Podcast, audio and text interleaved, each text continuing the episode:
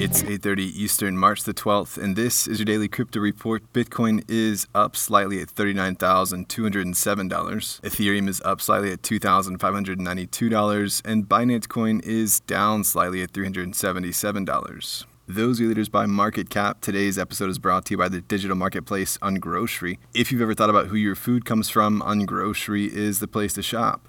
Join the food people online at ungrocery.com. Well, Yuga Labs has bought CryptoPunks and Meebits NFT collections from Larva Labs. Yuga, the company behind Bored Ape Yacht Club, purchased from the developer, saying in a blog post, "We now own the brand's copyright in the art and other IP rights for both collections, along with 423 CryptoPunks and 1,711 Meebits." Larva Labs said it will retain the rights to its other big NFT collection, Autoglyphs, as well as a group of their favorite punks and memes. Yuga Labs also says it plans to grant the commercial rights to all CryptoPunks and Meebit images to their respective owners. It's a huge move for the space.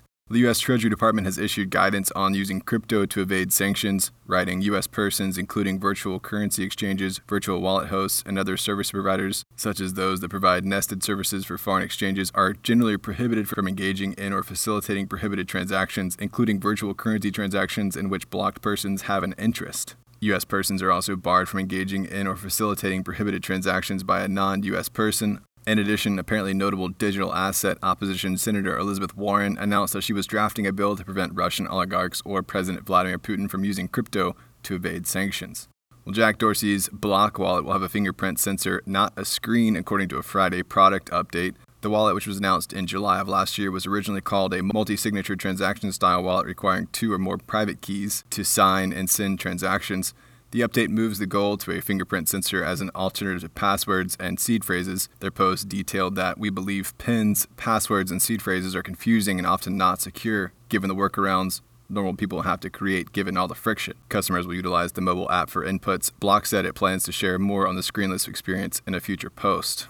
And finally, the New York hedge fund Fir Tree Capital has reportedly shorted Tether, citing their belief that the reserves backing the stablecoin are questionable. Tether's most recent attestation report showed the company's holdings of commercial paper reduced from $30 billion to $24 billion in the fourth quarter of 2021. Fir Tree's short bet thesis is reportedly based on the expectation that Tether's commercial paper holdings will suffer a significant decline in value thanks to China's ongoing real estate crisis. As such, the $4 billion hedge fund expects the bet could pay off within the next 12 months. Well, that's all for us today. Visit us at dailycryptoreport.io for sources and links. Add us to your likes of flash briefing and listen to us everywhere else you podcast under Daily Crypto Report.